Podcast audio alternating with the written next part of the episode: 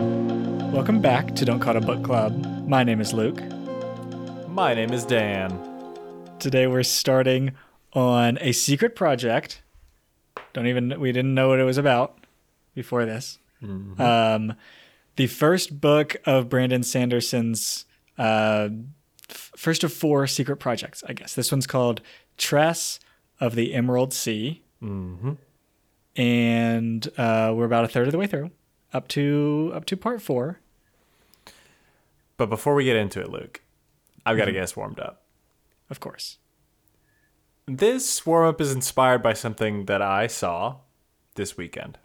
Went and saw Alien, Alien, like the movie. the movie, on 35 Okay. millimeter film. Okay. Uh, kind of cool. Okay. Ver- so, so very this is this is the one that came out in like, was it the seventies, Uh, 80s, I think. eighties? Okay. 70s or 80s. So wait, I think it was 79. I think it was released in 79. Yeah. Okay. Okay. Okay. In Alien, have you seen Alien? I think so. Well, this I'm gonna say yes. Okay. Movie ends. I'm going to spoil it. There is a self destruct sequence that happens. Okay. They decide they need to blow up the ship to get rid of the alien. Yeah. Other spaceships that you like, we have encountered spaceships a lot, right? In sci fi, there's a lot of spaceships. Sure. We have all accepted the self destruct mechanism in spaceships for too long. Because if I'm getting on a mode of transportation and I find out there is a self destruct mechanism, I am promptly getting off that mode of transportation. like if I'm on a plane to Phoenix, Arizona, and the pilot's like, eh, we're doing all great up here, haven't even had to touch the self destruct button. I'm like, hold on. There's a self destruct button? This is a, this is a good.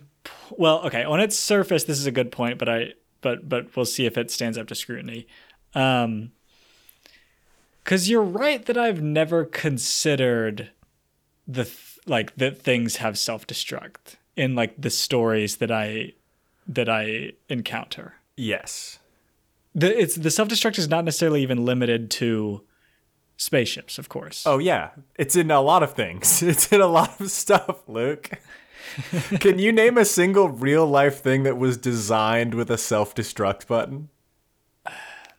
I feel like no, even like military stuff. I don't like. Okay, military stuff they do have like self-destruct kind of capabilities because they Well- don't want enemy combatants to take it over. I, I I agree with that, but I feel like I always hear about them like staging missions to go like blow up something that they have left behind, not like a, like just press the self destruct button. Uh-huh. Uh-huh. I think it's fairly rare. I think it is fairly rare. Yeah. Yeah. Okay. Okay. Yeah. Um it's but it's in a lot. It's in a lot of it's in a lot of the stories we consume. it's such an important part of a lot of stories that you can just kind of like hit a button and do a sequence of numbers and suddenly your big dangerous thing is on a path to blowing itself up like e- nothing does that literally nothing i can think of does that Right. Oh man. This is big, actually. I assume the reason that we don't actually put the self-destruct button in there is that it would I don't even I don't think accidentally get pressed because obviously you can put safeguards against that. yeah But like but like purposefully get pressed incorrectly. You know what I mean? yeah sure right and like i don't know i feel like we have ways of blowing stuff up I like I feel like the default if you're not if you don't know what's going on with a thing is it will blow up if it's dangerous and could blow up. Do you know what I mean? I feel like we almost don't need a self-destruct button. We just need to hmm. either put somebody in charge who doesn't know what they're doing or tell the person who does know what they're doing, "Hey, make this blow up." I don't feel like you need a special button and sequence Right. to go through that's like this is the self-destruct sequence. Like I feel like we shouldn't have that. Right. Like if you if you gave me a plane mm-hmm. and we're like, make sure this can't fly, you have like five minutes. Um I, maybe I could I don't know. Could I do that? I feel like five minutes might not be enough time, but I could figure it out e- pretty quick. Oh yeah, easy. I'd say easy. Dan's great at, at breaking planes and Right. things like that. Right. Yeah. Yes, this is a good point, and and especially if you're the cat, if you're the pilot, and you know the plane intimately, I get I'm breaking that thing real quick. Yeah, give me two seconds. I've broken it. I've done. I've done it. And like, So actually, this this this is actually more of a philosophical philosophical question now. Mm-hmm. Mm-hmm. Where does that count as a self destruct? Like, if there's a button on there that if you press at the wrong time, it breaks. Mm-hmm. Do you consider that a self destruct button? oh, you're saying they all do have self-destruct buttons. You just have to know which one it is. It's just like not Oh. right. There's something that plays It's not double labeled. duty. It's not labeled as self-destruct. It's labeled like Right. extend the rear flaps or something. And the right. pilot But if you knows, extend them at the wrong time, you're done. So in effect, it's kind of a self destruct button. So you're saying there are potentially many self-destruct buttons on the transportation we take every day. We just don't. Right. We just don't hit them. Ooh, actually, Luke. Okay, okay. I agree with you here. This this is an interesting argument. I want to put this to the side. I want to Okay. put this because I think you're right. Ooh, interesting thought. Let's come back to the main crux of the the thing that I want to talk about, which is there why do we keep putting buttons on things that anybody can hit it and it's like oh yeah this button gonna blow the whole thing up this button right here will accomplish that thing you want to do for some reason which is it's all gonna blow up like Sure. i feel like nuclear power plants in movies have a self-destruct sequence too and it's like what what possible reason would you have to Right. design this into the thing Right. this is literally like the case that we would want this to happen is literally none. Like we cannot think of a single instance where we're like, you know, we actually do want to blow up that nuclear reactor slash submarine slash spaceship. Like no, that's the last Right. thing we want to happen ever, right? This is such a good point that I honestly wonder if there's like laws against self destruct buttons and these types of things. Why would they need them? Why would they? Why would you need a law to be like, oh, I'm designing a new submarine. I can't put a self destruct. Someone's considering it. Someone's going to consider it. They're like, they're someone's building a nuclear submarine, Uh huh. and they're like, I've seen a lot of these things have self destruct buttons, right? Just Google, and then Google comes up, do not put self destruct because there's a law against it. Boom. Oh, you're saying problem solved. It's not even a question at that point. Right. Um, here's the other because I feel issue. like there's some I feel like there's some people out there that are that are building whatever and they just need that bump to be like ah I shouldn't do it. right, right. They're they're on the fence. They're like, hey, it could be cool. Oh, nope. I don't want to go to jail. Can't do it. Oops. Yeah. Um, okay.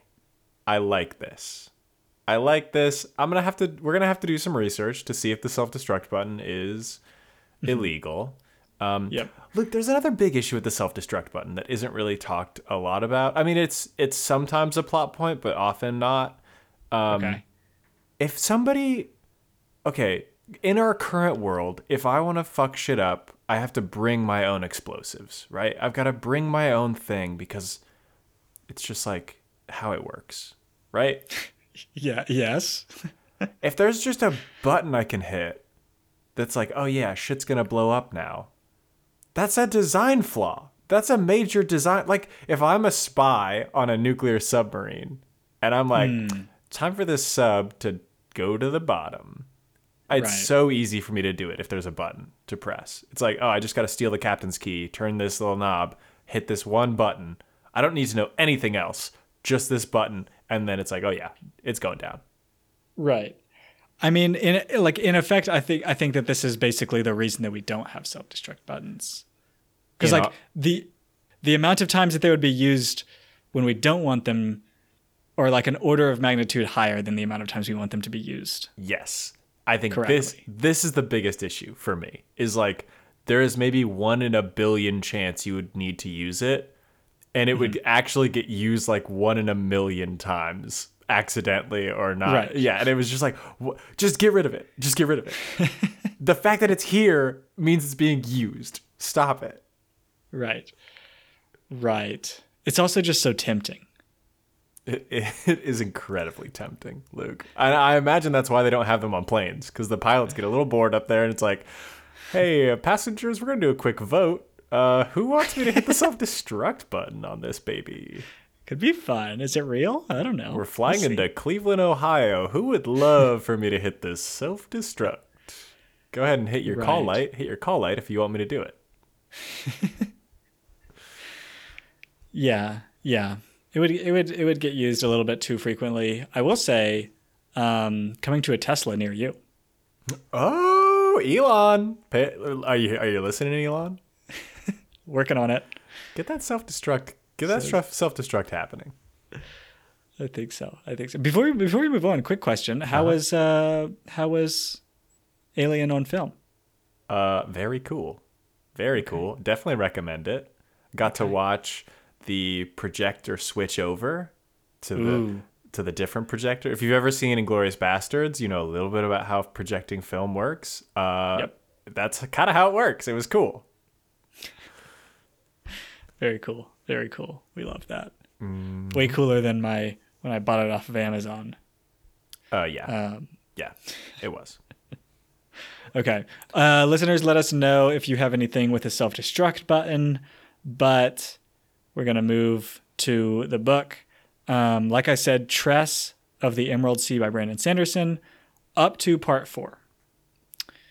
And I do appreciate so far, just broadly, that we have moved beyond, or, or Brandon has assumed that anyone that is reading this book is already intimately familiar with the Cosmere With, Because- with Hoid, you mean? with Hoid. Yeah. Yes. I love that there's no, he's like, of course, of course, no one's just picking this book up randomly. Well, it's like a secret book, right? No way somebody goes to a bookstore and is like, hmm, what's the first Brandon Sanderson I should read? Maybe this little secret book he's been working on that hasn't he hasn't marketed to anybody. Maybe I'll start there. right. Right. Um, so, so, so I, I do, I do like that. I do like that. The writing style is, is also very fun because it's from, from our boy. Uh, speaking of the writing style, Luke, I have a question for you actually. Okay. Do you think that this is a real thing? Or do you think this is Hoid telling a story? Hoid likes to tell stories that are clearly like in the um, Stormlight archive. Hoid tells a lot of stories that are pretty mythical. Stories that are like don't seem like they actually happened. Do you think that this is a story that actually happened in the way that he's telling it? It's a good it's a good question. Um it's also it's also a funny question when you think more deeply about it because you're asking me if the story within the fictional story that I'm reading is true. Correct. yes. I'm going to say yes. I'm going to say it's real. Interesting. I lean no. I lean Okay. that this this is a story Hoid is telling to like Kaladin or somebody, Okay. and it's Okay. it's like a he. They need a little boost. They need a little insight about the power of true love to accomplish some some task. You're right. I didn't realize how ridiculous that question sounded though until I until you mentioned it. That's absurd. Um uh, no, I think it's I think it's a good question. I think it's good.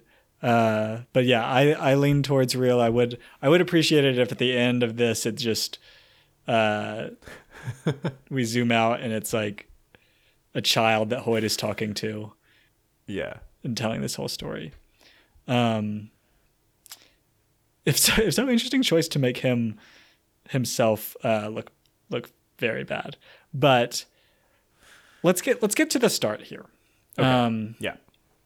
so we're we're starting on this island um, that Tress has been born on, and every, no one no one that's born on the island can leave. It, it seems it's the Yeah. rule. Yeah. Um, They're pretty Before strict we- about it. pretty pretty strict about it.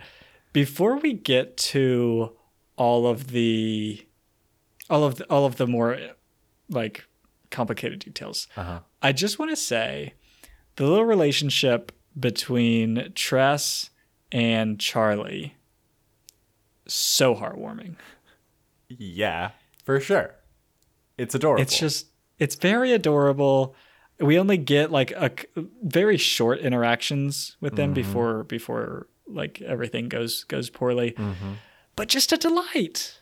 oh I'm yeah, rooting for these kids. yeah. Me too. These are two kids put in situations that are out of their control, but they're still Mm-hmm. making the best of it. Clearly, they care for each other a lot. Sending cups. Charlie's sending cups. Mm-hmm. Ah, adorable. we love it. We do we do love it. Um, once you when you're describing and have like names for all of the different smiles of a person, it's a lot. You know it's real. That's real love. That's that's correct. also, there's not. It doesn't sound like there's a whole lot to do on this rock, so I imagine Right. you got a lot of time on your hands. Right. Um, but let's okay. Can we talk about the the rock situation? Let's. Yes. So more broadly, the ocean, of course, is not water. It is very dangerous spores. Mm-hmm. And the spores are essentially like deactivated by two things: silver and salt. Yes. As far I don't know if there's other things, but those are the two main ones that we've seen so far. Those are the ones that they have said deactivate the spores. Right.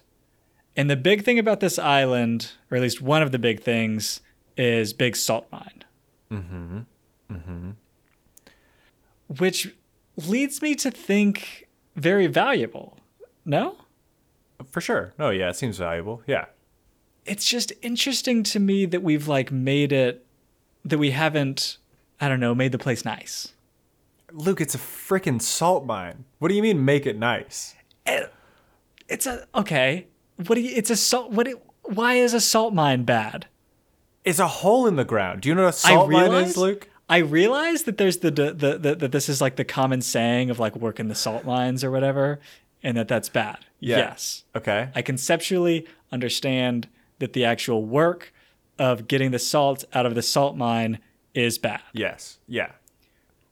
I don't see why the rest of the place has to be bad. Okay.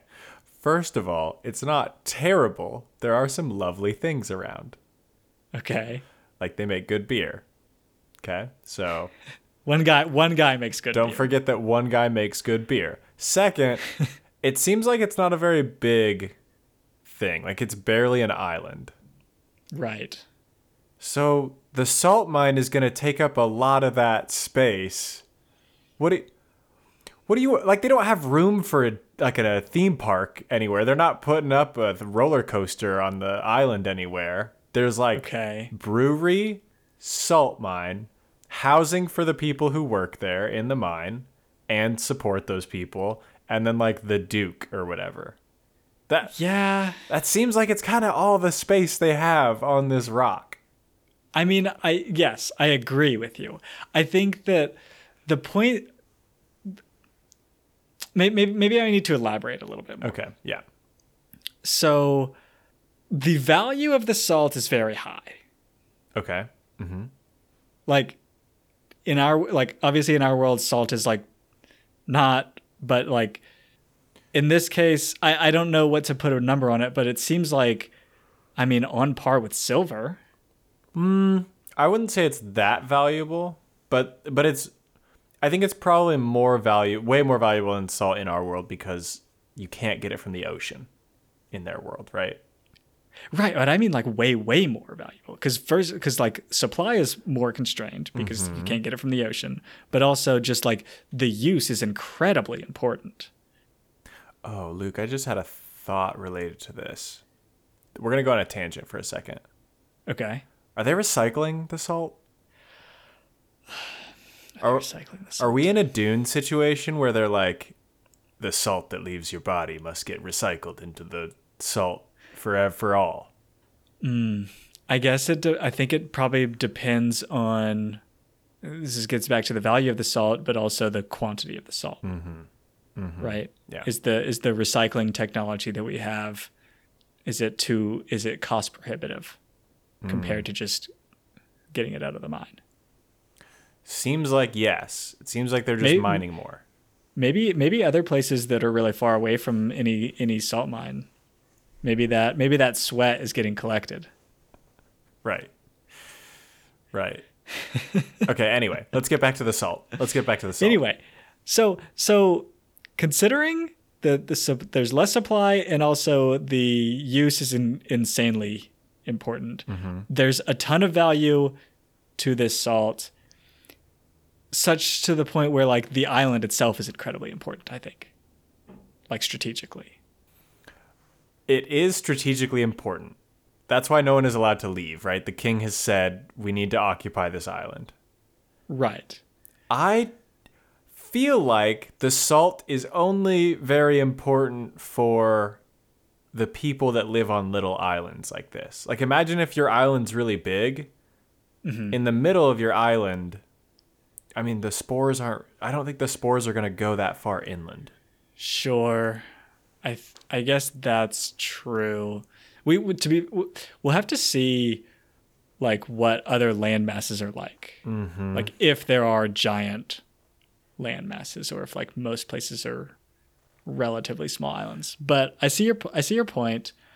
Um We also don't know how rare these salt mines are, so there might be there might be a lot of them. Okay, sure. Maybe I'm maybe I'm overrating the value of the salt mine. Um I, but but my main point was going to be essentially that if it's incredibly like strategically important for your like kingdom, Yeah. I feel like there's there's more to be done. I agree There's more with to be you. done I well, if it's that important, I feel like the local economy should be supporting it to be nicer, right? Like just pay. It's got to be it's got to be valuable. So like Right. don't maybe don't extract all that wealth and ship it to the king. Maybe feed it back into the local economy for once. At least at least a little bit. Fund the schools, man. Come on. At least fund the schools. Anyway, Speaking of funding the schools, Luke, we've heard about pelicans and gulls, right? uh, very briefly, yes. the fuck are these things eating? Okay, this is a good question. There's no fish, No, it's not a water ocean. There's nothing that swims in it. right? Whew. What are the gulls eating? What? Uh, Brandon, I need an answer to this question. You can't just have seagulls flying around and not not have food for them.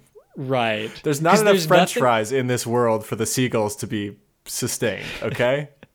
maybe bread maybe there's some crumbs a lot of crumbs um yes this is a good question because like everything associ- every food related item associated with the sea is gone mm-hmm.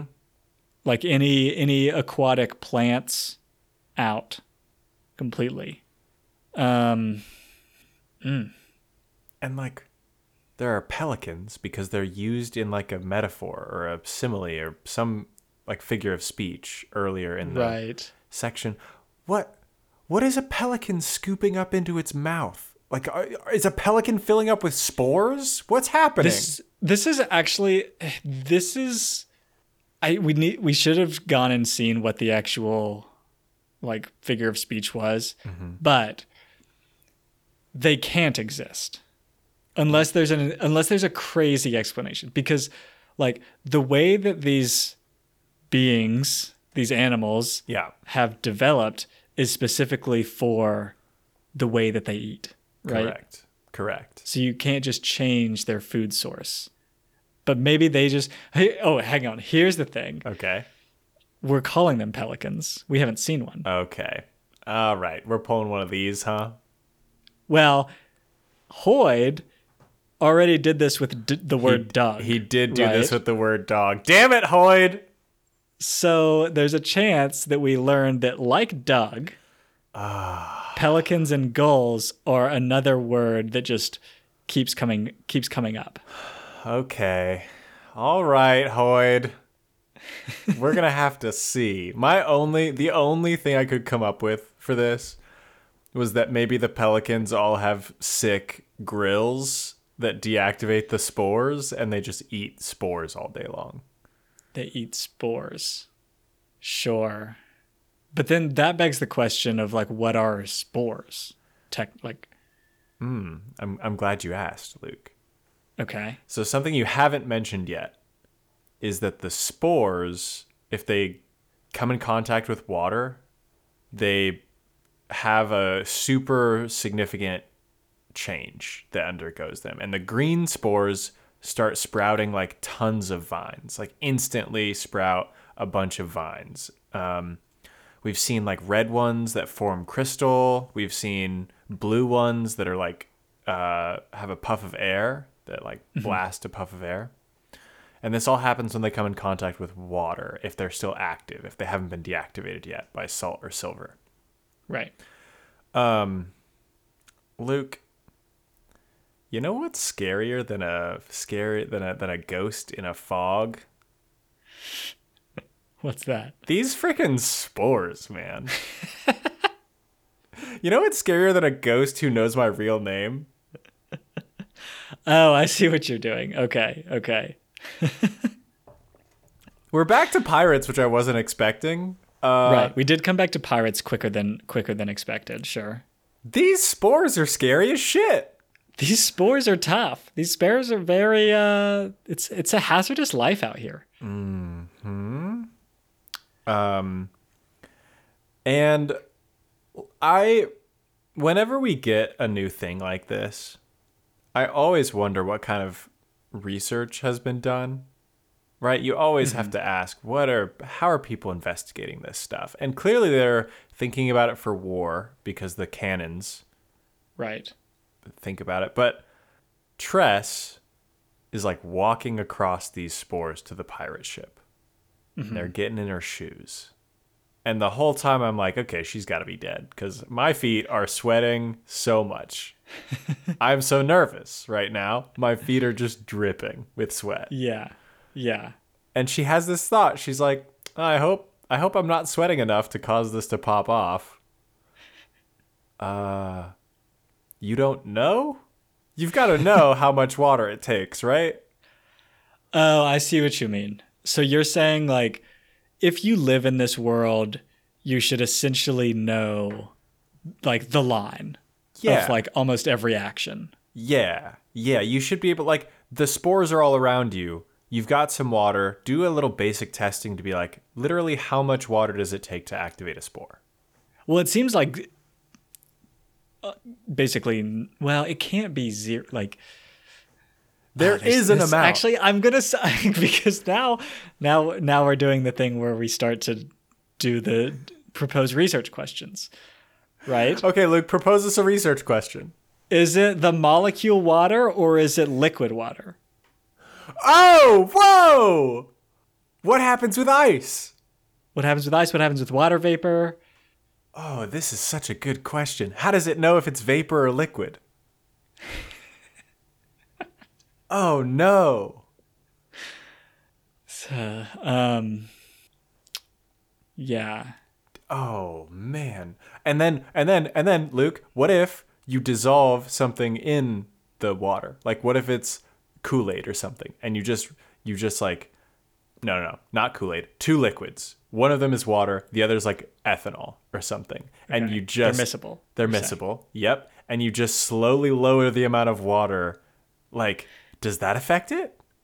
Oh, you're saying if the mole fraction of water in ethanol gets down to like 0.01. Yeah. What if there's just one mole of water, like one molecule of water and a bunch of ethanol?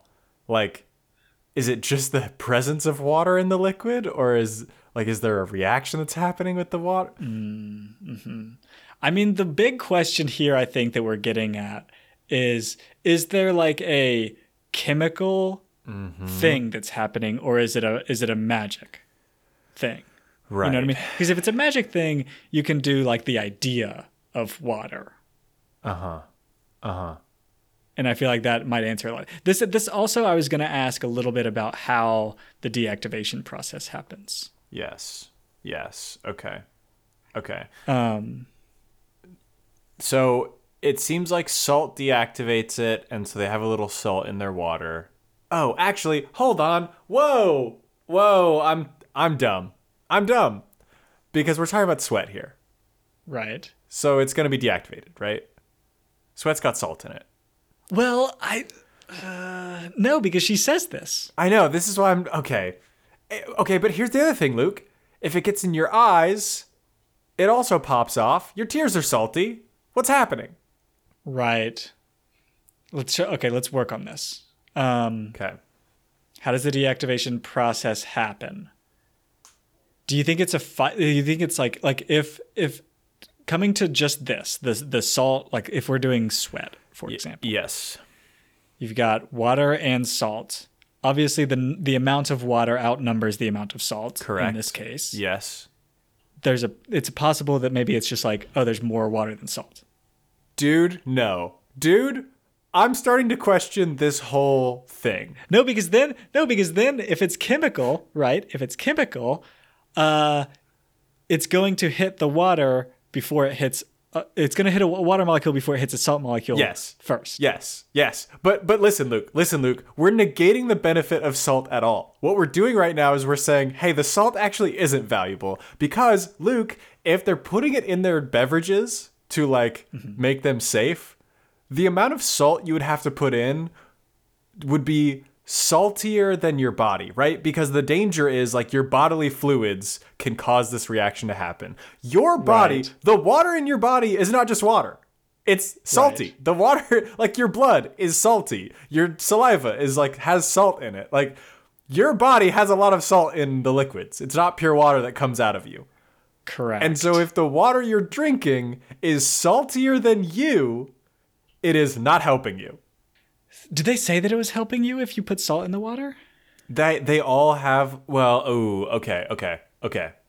Now, this could be Dan reading into the text that they added salt to the water to keep it safe from the spores. I thought I- they said right. this. I remember them talking about adding salt to the water, but I wasn't sure if that actually Mm-hmm. did it. I thought that it did, but it might it might just be a thing they do. I think I think there's no way because for another thing, they talk specifically about how like it it works or like it happens when it hits any of your body's moisture, Correct. so it can't work that way. Right. So like what is salt even doing? What's In liquid, salt in liquid, sure. Yeah, dissolved salt. dissolved salt. I don't think is doing anything. No. No, it's got too low of a like we were talking about, too low of a mole fraction in the solution. That's correct. That's what I'm assuming. Um, okay. Hmm. Where were we? um, we were talking about these spores. I've I've mm, I also have a question about these spores though. yeah. The they seem so good. Like what I mean by that is we see that they are useful for a lot of things. Yes. we have these green spores. You can add a little bit of water, and suddenly you get like a massive vine, just like a huge amount of biomass for a tiny amount of liquid. And these hmm. spores are literally all around you. Mm-hmm. Like the building projects should be insane, right? I agree. The ma- yes. the material, like what? b- Go out onto the sea, build these cool tree houses from vines, and just like expand. It's so easy to expand. this is actually okay. This is really funny because um, what if you just poured water on the ocean and reacted all of the spores? Yeah, good question, Luke.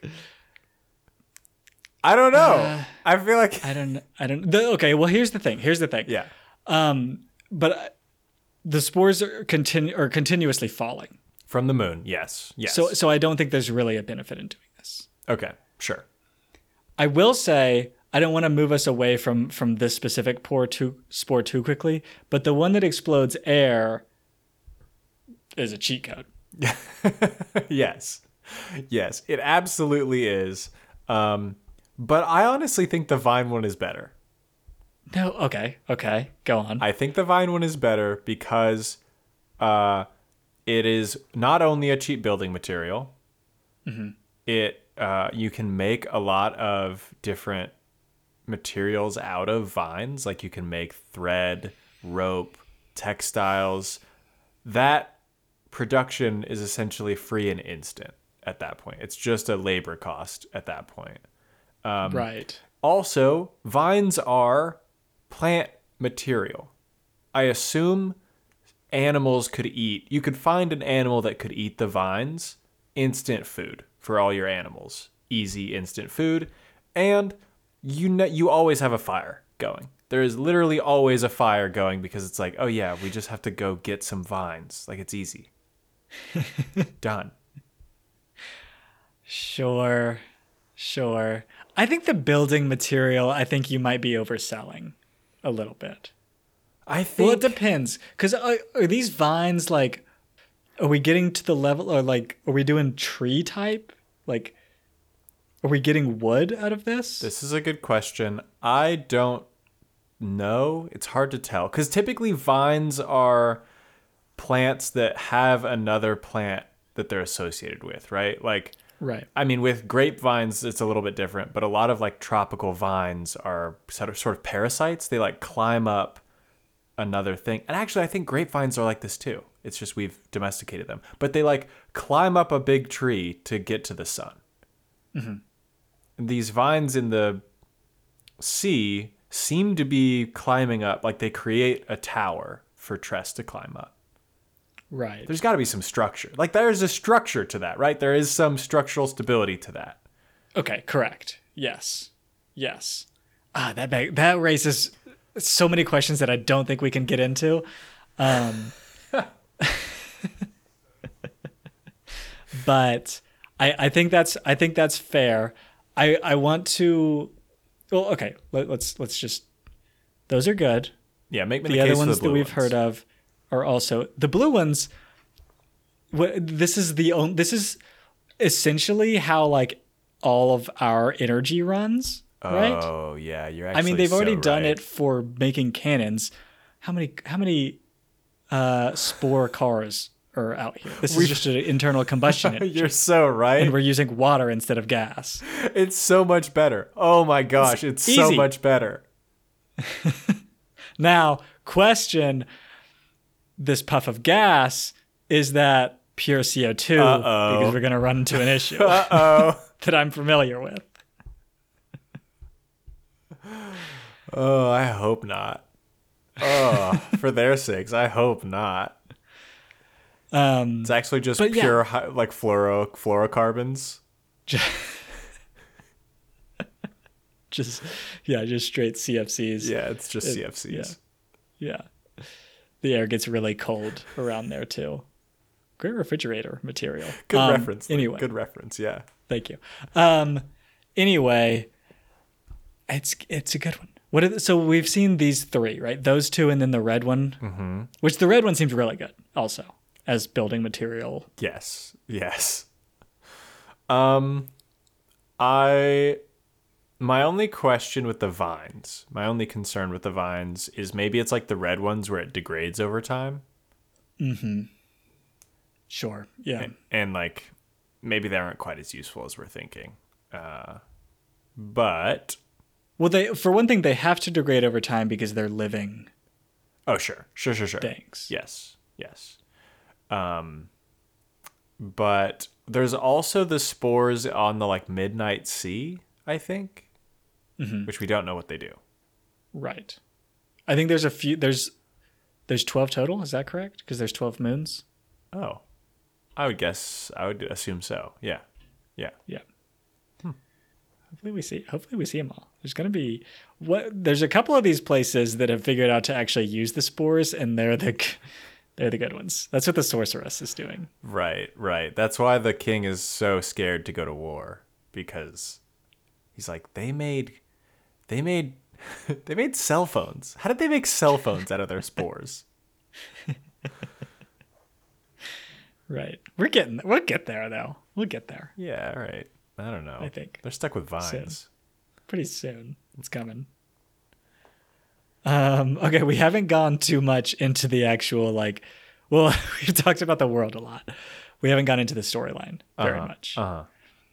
um, which I actually don't have a ton about, um, other than just a few a few characters, Yeah. um, like the rat, Yeah. The talking rat. the talking the talking rat. I do like that we just haven't have. It's like not that big of a question. Like people find it interesting, but it's like, oh, it's a talking rat. It's pretty cool. Yeah. I mean, magic seems to be a real thing Yes, because Hoid says he was cursed by the sorceress. I mean her name is the sorceress. True. Yeah. Um, What are the odds the rat is Charlie? Didn't see that coming, did you? I didn't see that coming. Um, I'm I'm leaning towards no, but but I it's it's it's it's an interesting guess. Mm-hmm. I put the odds at 30%. Thirty percent. That's pretty good. That's pretty high. Um, but the the big guy, the the main person that I actually want to talk about Yeah. is who we were recently introduced to, which is the Doctor. Um, I forget his exact name, but he's some some being on the level of Hoid, I think. Yes. Right. Yes. Um, and my my main question around this is he offers to change her eyeballs out. Yes. You taking it? Oh, I'm taking it. Yeah. Well, I mean, depending on the eyes. yeah, important questions need to be asked. But I'm Well, not okay, saying here's- no offhand. Here's, here, right. It's not an offhand th- thing. So obviously, you're ex- you're only exchanging eyes if the ones are better than yours. yes. Is it like marginally better? Right on a scale of a hundred, if your eyes are fifty Uh-huh. and you find some eyes that are like fifty-one, Yeah. are you are you changing them out, or are you only holding out for like much better? I mean, obviously this depends on like the recovery time and how painful the procedure is. Sure. Let's assume it's quick. Let's assume it's easy. Um Oh, what's the number? Okay, if my eyes are 50, what number am I what how high does it have to go before I'm like, yeah, swap these things out? Ooh. Right. And obviously this is super simplified because they can they can be better in much different ways. Yeah, I'm gonna say that it's just when I think of better, I'm gonna I, I'm thinking of the function. I'm thinking of being able to see better. Okay. Not not prettier eyes. No. You're saying. No, no, no. Okay. All eyes are beautiful. You just have to know what to look for. Luke, come on. Of course. That's correct. Yeah. Uh, I'm saying 60. 60. Okay. 10 Okay. points better. I'm taking it. What if they're what if they're we're gonna we don't have to get too far into the details on this, Uh-huh. but if we're doing two categories of functional versus aesthetic, Uh huh. what if they're mm, like functionally a little bit better, but look just janky for whatever reason? Oh, um, I, um, it's like these have better night vision, but um, but you always you you will consistently look like you're not looking at someone in the eyes. Like when you look at someone, it looks like you are totally zoned out. Maybe that's what it is. Yeah, yeah. yeah. You always Oh, look like, like- you're zoning yeah. out. Yeah. they're like glossy, glassy. yeah, exactly. They look they look like sheep eyes. Like there's nothing going on behind them. uh yeah. Oh man. Okay, that does bump up my number quite a bit. I they've got to be 80. 80 or 90 for me to just look like a a complete buffoon. To look like I've got nothing. To look like I've got air rattling around behind my eyeballs. It's got to Yeah. be pretty pretty practical. Yeah. this, yeah. Okay. I, I think I think that's correct. I think we're I think what we're learning is you initially said that you were cared more about practical. I don't know. Luke, see, this is this is why it's not just a podcast of one. I gotta have you to ask these tough questions, because otherwise, I'm just gonna be like, "Wow, it's easy." I know. We got to push. We got to push a little bit on these What's what's your on number? these eyeballs. What's your number, Luke? Uh, I mean, again, I think that we have to when it gets down to the details is is really where it matters. I'm not super attached to like I don't feel a personal attachment to my eyes as much as I feel like a lot of people do. So I feel like my number is probably smaller Oh, than okay, most people. okay, fair enough. Um, so I'm I'm don't get me wrong, great eyes over here. I I agree, Luke. Thank you. Um, but I'll swap them. What's the upgrade you're looking for? Let's let's take let's take vision out of it. Obviously, we all want 2010 vision or whatever. So I don't know, whatever it is. Whenever Obama was president. That's right. yeah, I think that's how it works. Um, uh, okay, so in this world, dry eyes pretty useful actually. It's pretty lame. It's very lame. So I don't think that's what I'm going for, but that's the first thing I thought of. Yeah, but Luke, you already told us your threshold is pretty low for swapping out those peepers. If if our zombie medic came up to you and was like, "Hey, I got some dry eyes kicking around over here. Do you want those? Are you taking them?" If they look the same as my eyes, No. and it's like no, they don't. I'm not going to say they look notably worse, but they're like if I like on a similar level, sure, yeah, I'll swap out. okay. Real I'm quick. not. I'm not. less less odds that I'm suddenly sprouting vines from my eyes. That's pretty good. Oh no, Luke. okay. All but right. I feel like you're ta- you've taken away if you're if you're doing something about vision, Mm-hmm. that's like all of the functionality of eyes. you already talked about like night vision though. I'm not talking about seeing more clearly. I'm talking about getting some upgrades. I'm talking about getting a venom sac, Luke. Is accepting the ridiculousness of how it looks if it will. If it- he can have a venom sac for an eye. No, I but I'm talking like the equivalent for eyes. Like I want to be a chameleon where I can look in two directions at once. Oh, that's okay. That's a good thing for Dan. This is an upgrade, or like night vision. I was yeah, gonna cool say previously when we were talking about how the eyes could look bad, I was gonna say they look in different directions, but you're saying that's a plus. if I can perceive in two different directions, if I can look over there and over there, that's a plus. Well, that's you need a software upgrade too, not just hardware. Okay, upgrade, I think for that. sure, whatever. Maybe they can see in the UV and infrared a little bit too. Maybe I get more colors. That's pretty good. That's pretty good. Ooh, more colors. Uh-huh. Okay. What about in a fashion sense? Okay, now we're back to Lu- see. It's clear where Luke and my interest lies with this because Luke is pushing us constantly to the aesthetic, and I am constantly in the practical all- realm. It's all about aesthetic. Ah. I don't know why you're just taking saying aesthetic is not practical. First of all. Okay, well, you know, fair, I guess. Okay, we got to get off eyes. let's get out of eyes. Um, what's what's next? Uh, Luke, I want to take us back in time on the pod. Okay. Do you On remember? Do you remember when we read Shadows for Silence in the Forest of Hell? Sure. Yeah. Do you remember the important element for keeping the shades out? I mean, I don't off the top of my head. I mean, a clear hint is it's the same in this one. Is it salt? Oh, so close. Silver. Okay. We had a 50-50 guess. You did, and we get we whiffed it, Luke. Uh, yeah, silver is a big deal in Shadows for Silence in the Forest of Hell, and Yes. also here, what's up with Brandon and silver? I mean, obviously, there's a historical like understanding of silver with like magic and like that's how you kill werewolves and it has some like special qualities like folk qualities in our world Right. are these shades? Is this the same? Are these shades spores somehow? Are these connected? It's okay. So this is a good question because, as we know, a lot of the Cosmere has has weird connections. Um, One thing I will say is we we haven't read the Mistborn series yet, Mm. and it's not a direct connection, but a lot of the magic is associated with specific metals in Mistborn. Mm-hmm. Um, now, this one feels a little bit more specifically with Shadows for Silence. Um, I don't know. I don't know. The other thing I was going to ask you that's kind of related Uh huh.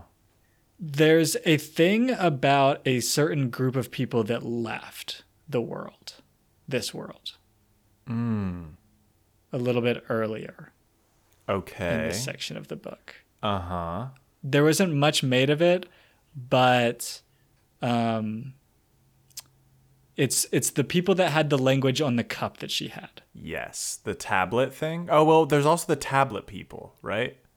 The tablet. The people that brought the tablet to uh, Fort, that are from a different place. That Hoid recognized the technology. Yes, I know what you mean. I, I don't know if it's the same connection though. Okay. There's yeah, yeah. the, the the the people that made the cup right got brought by their god to a different world. Yes. Oh wait a minute. Do you think these are the singers? I was going to wonder. Well, other other way, right? Because singers were the ones originally on. That Oh, world. you're right. You're right. You're right. Yeah, yeah. So it could be the humans that brought there. I don't know. Hmm, some connections here. but there's something there's something there there's something there We like this. um but i don't want to move away from your your point about silver I just Brandon is coming for our area of expertise right now. I feel like it's the one place where and we've done it a little bit in this episode, but Luke and I are trained chemists. if you didn't know that. that's correct You didn't know that already. And this is like right we need to have something we can bring to the table here, Luke. If we're experts in anything, it's this. Right this is this is actually we should be good at this because you're a chemist and i'm like a water chemist specifically We should be crushing this right now. We should be like, here. Oh yeah, yeah. yeah, Here's how this is working. we gotta we gotta keep it we'll, we'll figure it out i think by the end of this book i didn't know why brandon didn't call us up um, i'm actually a little bit upset because we could have definitely helped with the world building Right. We would have consulted for sure. Yeah, absolutely. Um, but I think we are. I think we are going to develop like at least a couple. You, you know, like our world has um, Newton's Newton's laws. I think we can come up with a few of these for this world by the end of the book. Okay. Yeah, we'll come up with a theory for how it works. A grand theory. A spore theory. Okay, that sounds nice. That sounds good. Mm-hmm. That's our that's our promise. That's our. Are we gonna say promise? That seems too strong. Uh, that's our goal. That's our plan. It's our, yeah, yeah. It's good to have a goal. Okay. So actually, I, actually, I do want to ask you a little bit. I kind of couldn't quite understand the cannonball situation. Oh, okay. So there's two types of cannonballs. Yeah. One is the kind that is filled with water, and is the kind that we do see get sent at Tress's ship, and they're extremely destructive. Mm-hmm. There's another kind that is apparently less destructive that they wanted to use that wouldn't sink the ship. And I didn't quite understand what that was. Okay. Yes. I think these are the same. First, I think these are the same cannonball. The difference Okay. is these cannonballs have a fuse in them. Okay. And depending on when you set the fuse, it's more or less destructive. So, if you set the fuse for a short timer, the cannonball explodes and lets the water out before it hits the ship, causing the vines to come up and like grab onto the ship. Okay. And so, in that sense, you're like catching the ship. And we see this happen when a cannonball misses and goes over the ship and hits the spores on the other side. It explodes, the water like releases, and the vines kind of grab the ship a little bit. sure. That's yes. the like non destructive, normal pirate way to do things. Mm-hmm. The first cannonball that hits the ship, the fuse is on a longer delay.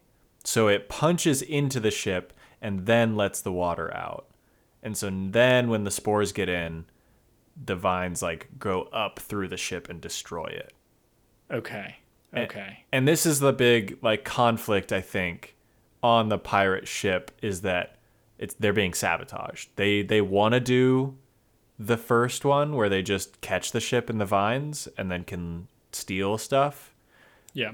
but the cannon master is sabotaging the cannon balls so that they will kill everyone on board. Okay. Okay. That's what I think. That's that sounds that sounds right. Man. Okay. It's a lot of trust though. You know what I mean? Like I feel like it mm. takes so much skill to not sink a ship. Yes. Oh, for sure. Oh, absolutely. Yeah. Yeah, yeah, yeah. Like extremely easy to sink a ship. I mean, I harder say not to. extremely easy, but like way easier to I- sink a ship than to catch a ship. It seems so easy to sink a ship. If you miss with the cannonball, like this, like if you miss by a little bit, right? Mm-hmm. Th- then you've probably trapped them in some way. I I feel like even if you miss, there's a decent chance that you like cause something bad beyond just trapping them. Mm-hmm. Mm-hmm. I agree with you. Yeah. it seems like becoming a, one of the dead enders or, or whatever the term that they use is um, could happen very easily by accident Right. Right. And I will say, Luke, the fact that they don't have a pirate flag is a big issue. And should have hmm. been a I mean, pun kind of intended, red flag to all of these people. Because a big part of being a pirate is like you just put the flag up and they know the deal. They're like, okay, well, I don't want to fight. So like Right. just come on over, we'll give you all our shit. right i mean beyond this like so so the crew in theory thinks that this whole thing happened sl- by accident right Yeah. they were meaning to not kill everybody and they ended up killing everybody Yeah. except for one. It's the, like the crew should figure this out, right? I think they kind of. Uh, hmm, I'm trying to figure out if they know or not. I think they might know. Okay. Um, because the captain pulls out a gun and starts shooting people, right? Right. Like- and leaves one alive. Yeah, yeah. And so it's like, uh, hey, Captain Crow, I I see you've done a great job of killing everyone. Could you kill the last one, please, so that maybe we can, you know, have our lives back? Right. Yeah. Yeah. So I, I think I agree with you that that they have to know already. I mean, it does seem like the one guy um, that uses the whiteboard For- yeah. knows. Yeah, yeah. So Um, we'll have to see what the captain has over them. It sounds like it's something pretty bad. yeah, maybe there's a self destruct button in the in the ship. I hope. She knows the code for it. I hope so. Yeah. Either that or or maybe she has the same uh, bomb that the guy in our last book did. The exact same bomb. right. Oh, that'd be a cool crossover. Except it's water this time. Pretty dangerous. That's right. That's right.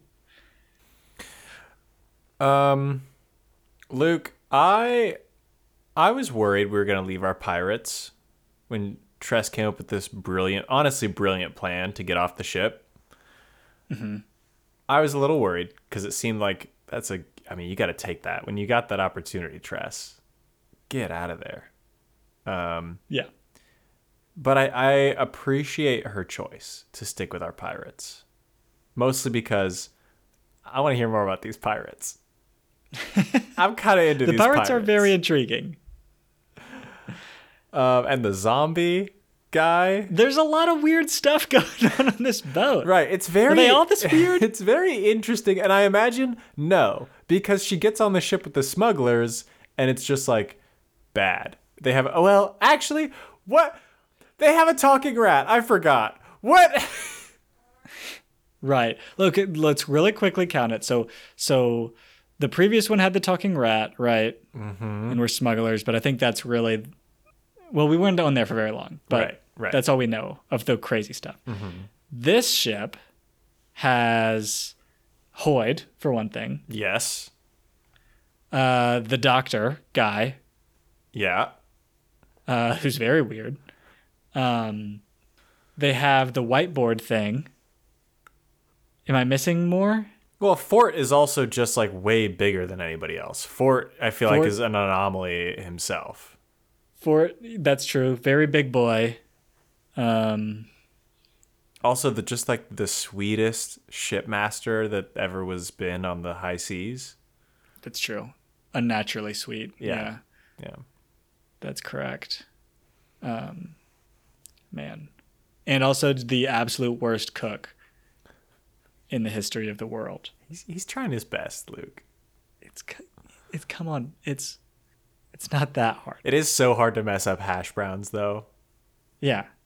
How how are you making the texture this bad? Yeah, but spend a little bit of time with it.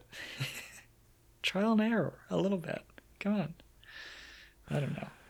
Anyway, um, Luke, I'm I'm excited to have to find out what happens more with these pirates.